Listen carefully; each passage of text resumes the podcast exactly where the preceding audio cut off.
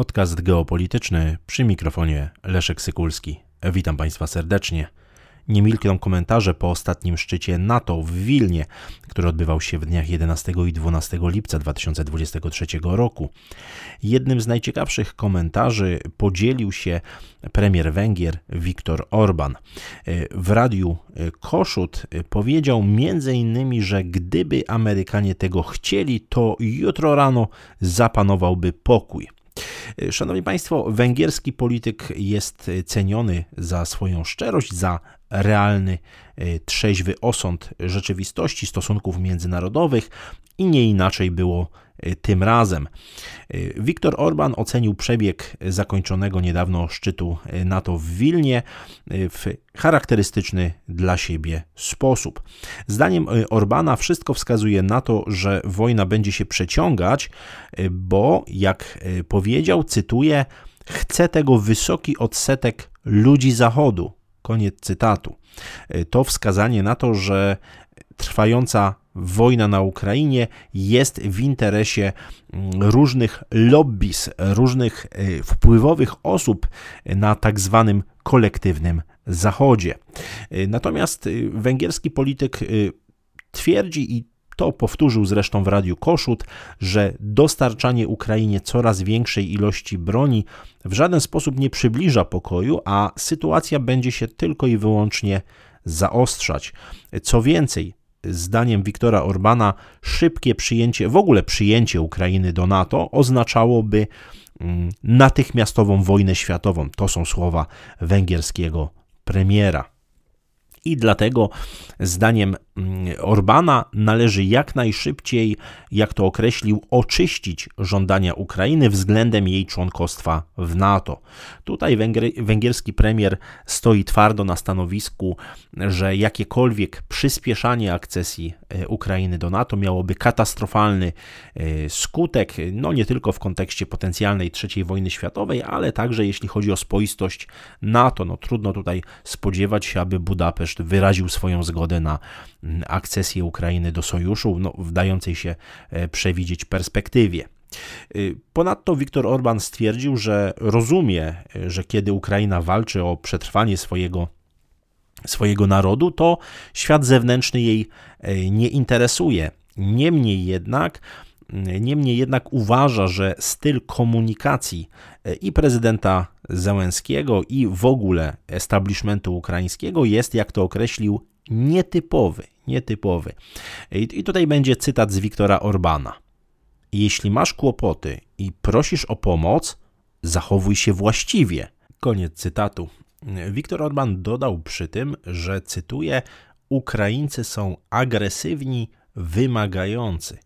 Koniec cytatu to nic nowego, ponieważ tak jak zresztą w poprzednim odcinku podcastu już y, wspominałem, Ben Wallace, sekretarz obrony Wielkiej Brytanii, wskazywał właśnie na tę roszczeniowość e, Ukra Ukraińców, ukraińskich elit. Zresztą miał im powiedzieć, zdaniem Daily Mail, że Wielka Brytania to nie jest Amazon, to nie jest sklep internetowy, w którym można po prostu sobie tylko zamawiać mm, i tak naprawdę y, traktować drugą stronę jako, można powiedzieć, takiego tylko i wyłącznie dostarczyciela darmowego uzbrojenia, nie wykazywać żadnych E, oznak wdzięczności, podziękowania i tak dalej, co zresztą jest głośne nie tylko już w brytyjskich mediach. E, tę roszczeniową postawę Ukraińców podkreślał także chociażby Washington Post. Tutaj warto e, zauważyć, że węgierski premier nie jest właśnie odosobniony w swoich, w swoich ocenach. Mm, także e, zachodnie media pod, podkreślały, że podczas jednej z uroczystych kolacji, podczas ostatniego szczytu NATO, część przywódców miała sugerować prezydentowi Ukrainy Wołodymyrowi Zełenskiemu, by ten, cytuję, ochłonął ochłonął. No cóż, według Wiktora Orbana Ukraina już dawno straciła suwerenność. To bardzo mocne, to bardzo mocne słowa. Natomiast dalszy ciąg wojny, zdaniem węgierskiego polityka, ma już nie zależeć od Ukrainy, ale wyłącznie od Stanów Zjednoczonych. I tutaj tytułowy cytat, szanowni państwo, bardzo ważne zdanie. To jest cytat z Wiktora Orbana. Gdyby Amerykanie tego chcieli, jutro rano zapanowałby pokój. Koniec cytatu. No, szanowni państwo, tutaj y, Viktor Orban narzekał przy tym, że nie otrzymał odpowiedzi na pytanie, dlaczego właściwie Stany Zjednoczone nie chciały na szczycie NATO w Wilnie zakończyć tej wojny. Viktor Orban poruszył tutaj temat no, głośny i mm, komentowany zresztą w wielu zachodnich mediach y, odnośnie do rozpoczęcia rokowań rozejmowych, a potem rokowań pokojowych. Pojawiały się takie głosy jeszcze chociażby w marcu, kwietniu 2022 roku, że była wtedy możliwa, realna Y, taka perspektywa szybkiego zakończenia tego konfliktu, ale w interesie różnych zachodnich lobbies było przeciąganie tej, tej wojny. Wielu komentatorów wskazywało na to, że nie tylko przemysł zbrojeniowy ma tutaj swoje głębokie interesy, ale także dotyczy to chociażby energetyki, całego sektora energetycznego. Wiemy doskonale, że Amerykanie są jednym z beneficjentów tej wojny, a właściwie zerwania zależności części e, takich powiedzielibyśmy, powiązań energetycznych między Europą Zachodnią a Federacją Rosyjską. No i także oczywiście wielka polityka, także geopolityka. Stany Zjednoczone osiągnęły tą wojną, no, można powiedzieć, znaczne osłabienie więzi, jakie dotąd łączyły Niemcy i Rosję. Także w, w, tym kontekście również Viktor Orban wskazuje na to, że w interesie Stanów Zjednoczonych, w interesie różnych lobbies właśnie w, w Stanach Zjednoczonych, ale także w innych krajach było przeciąganie i jest nadal przeciąganie tej wojny. To mocne, wyraźne słowa. Gdyby Amerykanie tego chcieli, jutro rano zapanowałby pokój. Tak uważa Viktor, Viktor Orban. I ja myślę, że ma wiele, wiele w tym racji. Rzeczywiście, gdyby Stany Zjednoczone, gdyby elity waszyngtońskie tego pokoju chciały, e, to doszłoby do porozumienia e, na osi Waszyngton-Moskwa czy Waszyngton-Moskwa-Kijów e, i przynajmniej rozejm byłby, byłby bardzo szybko wynegocjowany.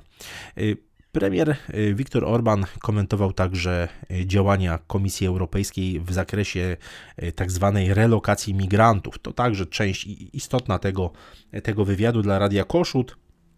Przypomnę tylko, że Komisja Europejska żąda tak zwanego solidarnego podziału kosztów utrzymania pobytu migrantów w państwach członkowskich, przyjęcia przez poszczególne państwa jakiejś części z nich, no a w przypadku odmowy kar e, finansowych. No, zdaniem Wiktora Orbana, mm, tak naprawdę mm, terytorium Unii, na terytorium Unii Europejskiej powinni wjeżdżać tylko ci, dla których procedury azylowe zostały e, zakończone. To też e, warta, warte podkreślenia.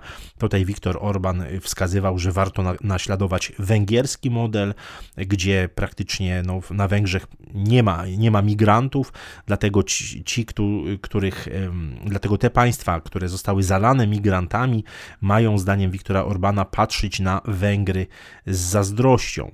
Mm, też warto zauważyć, że Węgrzy przyjęli bardzo skuteczny y, model właśnie radzenia sobie y, z nielegalnymi y, migrantami. Mm, węgierski premier dodał przy tym bardzo obrazowe słowa, mówiąc, że Węgrzy obalą rząd w 3 sekundy, jeśli ten będzie realizował zachodnioeuropejską politykę migracyjną. Widać tutaj twarde stanowisko Węgier, oparte zresztą na węgierskim e, doświadczeniu. E, Orban nie musi tutaj e, robić żadnego referendum, ma, realizuje twardą linię zgodną z węgierską racją stanu, z węgierskim interesem narodowym, podobnie zresztą jak w kwestii, w kwestii Ukrainy, gdzie Powiedział zresztą bardzo, bardzo wyraźnie podczas szczytu NATO, że wojna toczy się w sąsiedztwie Węgier i dziesiątki tysięcy żyjących na Zakarpaciu Węgrów są w bezpośrednim niebezpieczeństwie, a co za tym idzie, warto podejmować te działania, które przyspieszają pokój, a nie te, które odciągają pokój w czasie, a takimi działaniami są zdaniem węgierskiego polityka na przykład dostarczanie broni i amunicji na, na Ukrainę. Myślę, że warto wiele uczyć się od Viktora Orbana, od węgierskiego establishmentu, które, który kieruje się zasadą polityki realnej, będąc członkiem NATO i Unii Europejskiej, jednocześnie zabiega o dobre, normalne relacje z Rosją, Z Chinami o przyciąganie kapitału jednego i drugiego państwa, mm, oczywiście nie licząc tych relacji handlowych w ramach Unii Europejskiej i, i, i także NATO. Widać także, że prezentuje bardzo trzeźwe stanowisko, jeśli chodzi o kwestie tak zwanej polityki migracyjnej, czy właśnie wobec wojny na Ukrainie. Dziękuję Państwu za uwagę.